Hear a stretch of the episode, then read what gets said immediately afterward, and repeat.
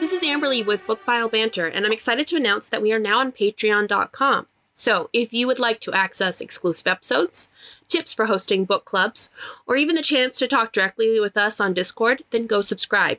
You can find us at patreon.com backslash book underscore pile underscore banter.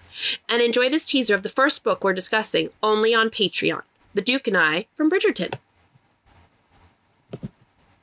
I did also It- find it interesting that in the book, the the scene between Daphne and Nigel is not actually outside; it's in a hallway. In the show, they are out towards like the Man. maze garden. You like prepared. I just said that I watched the show. I know.